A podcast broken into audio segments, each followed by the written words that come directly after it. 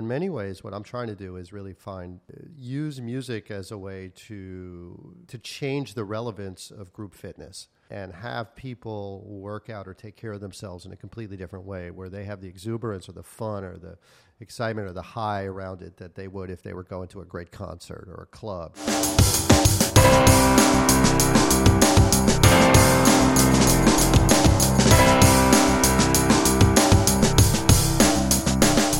We are back at Halo Talks NYC. This is Pete Moore, Integrity Square. I have the pleasure of welcoming Matthew Allison, my close friend and founder of Space Cycle of Asia. Matthew, welcome to New York City. I know you like being back here. Oh, thank you, Pete. It's great to be back. Excellent. So, Matthew and I met about six years ago when he owned a company called uh, Space Yoga. Um, but really, his roots are in the music industry. So, Matthew, why don't you tell everyone your story so they're inspired to pursue their dreams, whether that's uh, musically or exercise wise? Sure, I'd be happy to. So, I'm from New York originally, and um, I've kind of had a long involvement in living in Asia. Lived in Asia almost uh, 25 years, and I started doing. You know that interest really got sparked when I went to college and I studied Chinese. And um, after I lived in Taiwan for a year, I, I felt like I knew what I wanted to do in my life, and I, I, knew I wanted to live in Taiwan, and I had a job all lined up to get me there and everything. And like the best laid plans, they never really work out that way. Right. So I ended up uh, being sent. I worked for. Um, I worked in uh, finance at that point. It was one of the only jobs I could get where they would train me and send me where I wanted to go. Where'd you go? So uh, I was trying to get to Taiwan, and yeah. you know, uh, I, I, worked in corporate banking, and uh, I got out of the training program, and my boss got reassigned, and he asked me if I would transfer with him. So he sent me to Malaysia, and I lived in Kuala Lumpur for half a year, and then I went back to New York, and then he sent me to Australia. I lived in Sydney for a year.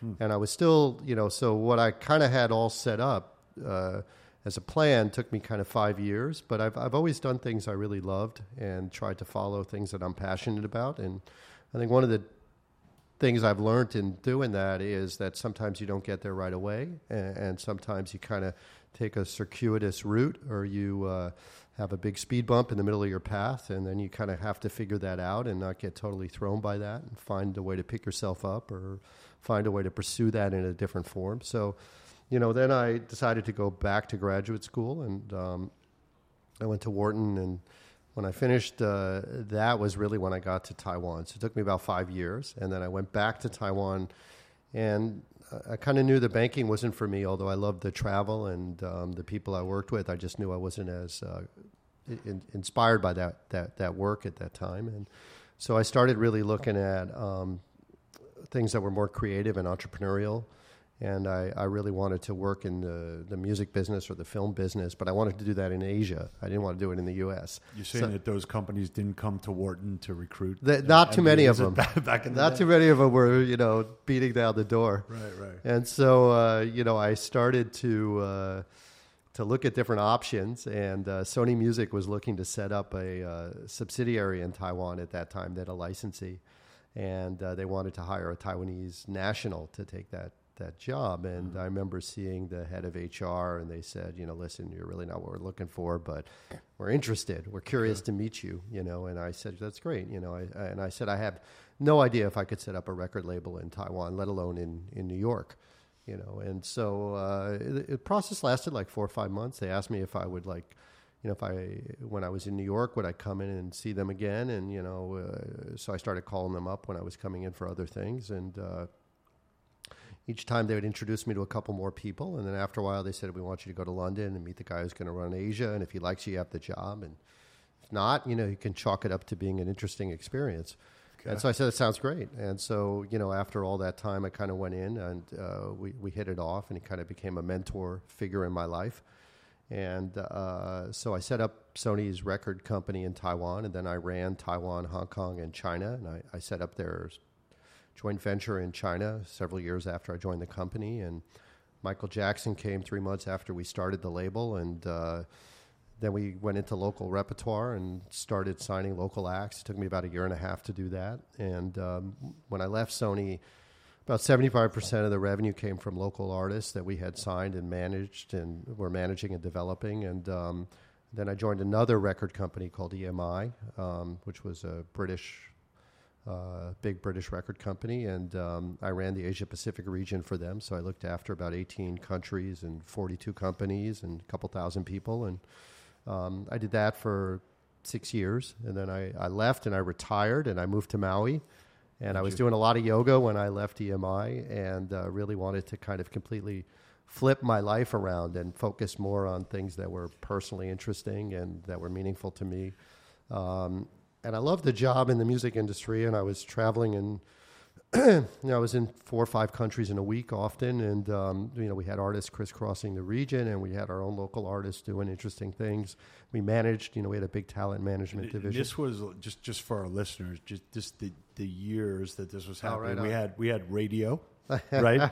we had cassettes, we Yeah. had uh, records. well, that wasn't, uh, yeah, not really. It was a CD era. I it was mean, a it- CD era, you Okay, know, and it was good, when CDs. the whole notion of an album, the EMI part was when the music industry really started to shift to a digital uh, platform. And, you know, now we really have three major distribution systems for music. So we have big digital streaming services, we have venues and ticketing, and uh, we have big festivals. And, and that was really starting to shift. So we, in the last couple of years I was at EMI, we started digitizing everything. So we had digital fan clubs, digital ringtones, and that was kind of the way I was making like the budget. And Right. and then we had a management division, so artists were performing, and in, in many ways, that's still what's happening now. So, given that you were out in Asia for that long, how, how have those relationships kind of led you to believe that you could put it uh, together a fitness company, Yeah. you know, moved by music or based on music? How has that kind of um, Yeah. allowed you to, to, to feel confident in that? So when I when I left Maui, I really wanted to to develop kind of uh, something for Taiwan, and my my my. Uh, it's always been a second home for me in some ways, and I, I wanted to do something for that community there, and I wanted to build kind of a, a different uh, relationship that that community would have to yoga, and, and create a, you know a really rich network of, of yoga teachers and a different kind of uh, environment for that. So now you know looking back on that, that was over ten years ago. Uh, we built kind of we've trained over a thousand yoga teachers and space runs kind of the top yoga studios in taiwan and we bring teachers from all over the world that have kind of led different uh, developments in different lineages or styles and uh, we do concerts and events. And so i've been able to take a little bit of my music background into what i'm doing with yoga. But then about four years ago i really started thinking much more around discussions that we had at that time. And um, at the same time, uh, I started thinking much more about boutique fitness and what was happening, and I could see that yoga and many other forms of fitness were really being brought into another era through inspirational teaching. And for me, what became relevant was how music was used in those classes with mm-hmm. great teaching. And I started to think about building a whole fitness model around playlists and around the way I thought music could inspire people to do group fitness indoors, you know, in Asia, where really fitness has to be taken indoors to be something that people do on a daily basis because it's too densely populated or it's polluted or people can't get around as easily. They can go outdoors, but they can't do it every day. And so I really wanted to create a model that's more like a venue or a club around working out. And my inspiration really came from karaoke or, or you know, the way, the way uh, big clubs are run. And I wanted to create a platform where we have our own house DJs and we create playlists and we create a state of the art environment in the studios and we can live stream classes. And at the same time we can have you know uh, the, the teachers be promoted through their playlists. So we're partners with the biggest uh, digital music streaming services in Taiwan and China so we partner with uh, KK Box in Taiwan which is um, you know the biggest music streaming service, and we partner with QQ Music in China, which is owned by Tencent, and they have WeChat. And then we do events with all the major entertainment companies, with Sony, BMG, Warner, Universal, and we do a lot of this promotions for big releases. So we did. Um, uh, we did Ariana Grande, and we just did One Republic, and we're working on Maroon Five, and then um, we do those kind of fan-based events, and then we also work with big sports companies to create like uh, a relationship to music and working out, where we have celebrities and athletes create playlists and talk about the importance of music and and fitness. And we offer kind of cycle, bar, yoga, uh, dance classes. Um, and the studios don't feel like a fitness center at all. And our apps don't feel like you're looking at a fitness center. It feels like you're looking at a, a club. And yeah. Um, yeah, so that's kind of the idea So, behind it. so, so has the the space cycle venues kind of replaced an Ariana Grande as an example from you know taking over a nightclub and taking over Yeah. you know a field and, and you're basically running all these entertainment through the through the fitness component. Yeah, totally. So my idea is like it's a complete flip on a club or a karaoke model. The same people that line up for a karaoke on Friday and Saturday nights would line up for Space Cycle, and they would go to a class that was either driven by KTV hits or Bruno Mars or you know whoever was touring or Fashion Week, and uh, I, I want that to be like a like a, a social model that people people take care of their health and wellness around, but but it's a, a socially driven model that people have fun, and it it makes that uh, very different than a fitness concept where they kind of have to push themselves to take care of themselves.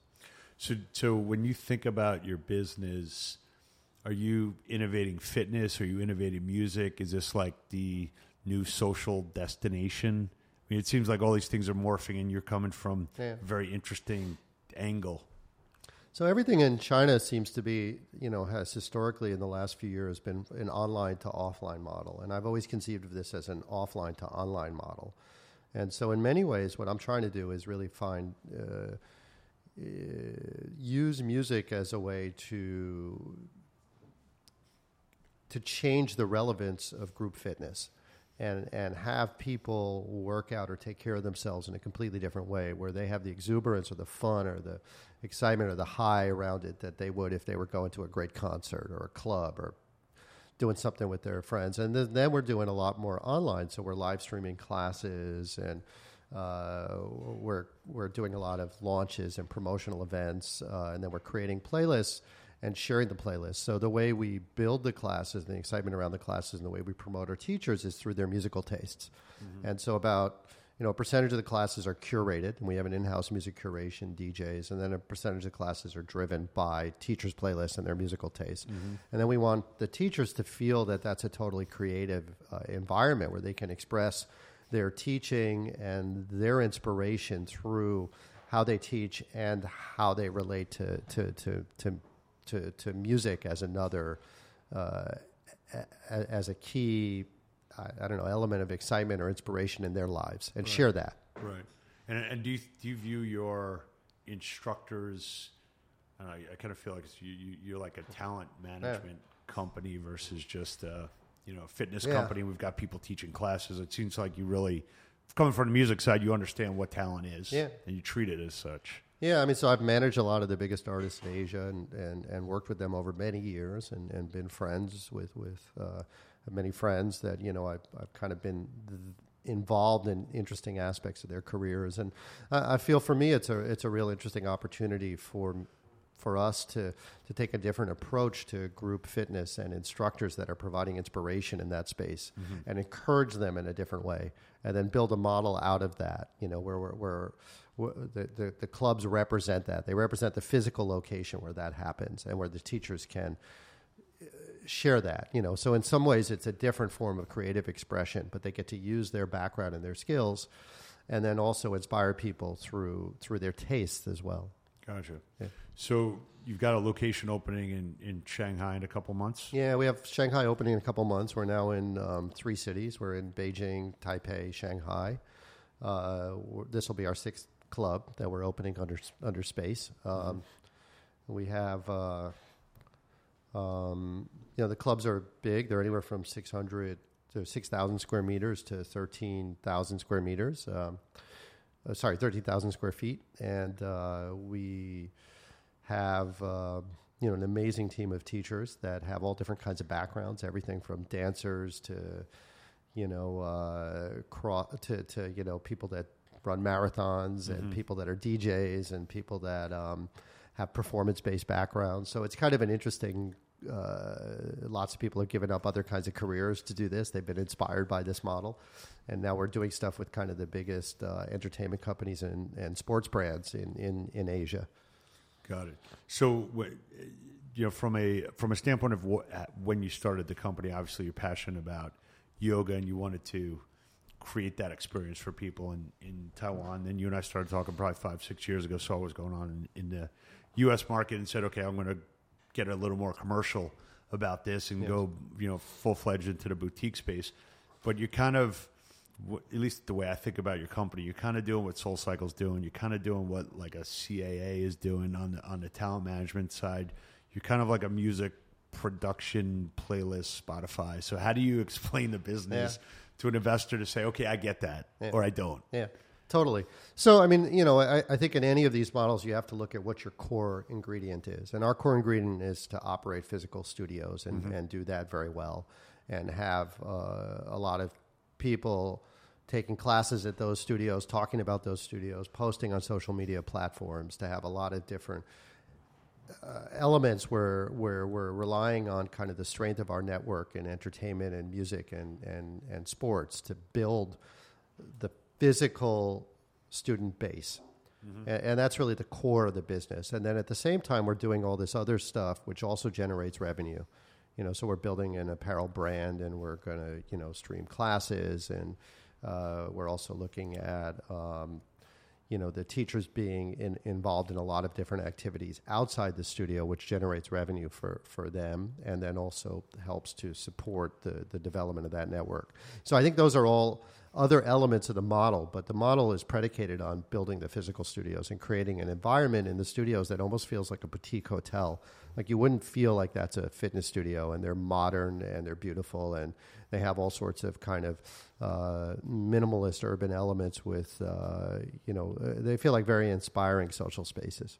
So, you know, from your experience over the last several years, you kind of know that the model works, you know, not just quantitatively, but qualitatively Yes. from what people say and, and the experience people are having. Um, when you come to the U.S., you see there's a lot of studios, and some of them, you know, you'd say are, you know, just as as compelling, you Yes. know, to a consumer here as there. But then when you go to uh, some of these groups that are that are questioning, you know, what that model uh, is going to do or what the unit economics are Yeah. going to be, how do you get on a flight from New York and then go back to Beijing and feel like, okay, if I was talking to people in New York and I can give them these analogies, you know, it, it this this makes total sense. And then I go to Asia, and, and now you're like a first mover, almost like a you like a venture capital deal versus a growth equity deal. How does how does that Yeah. emotionally feel to you? Yeah.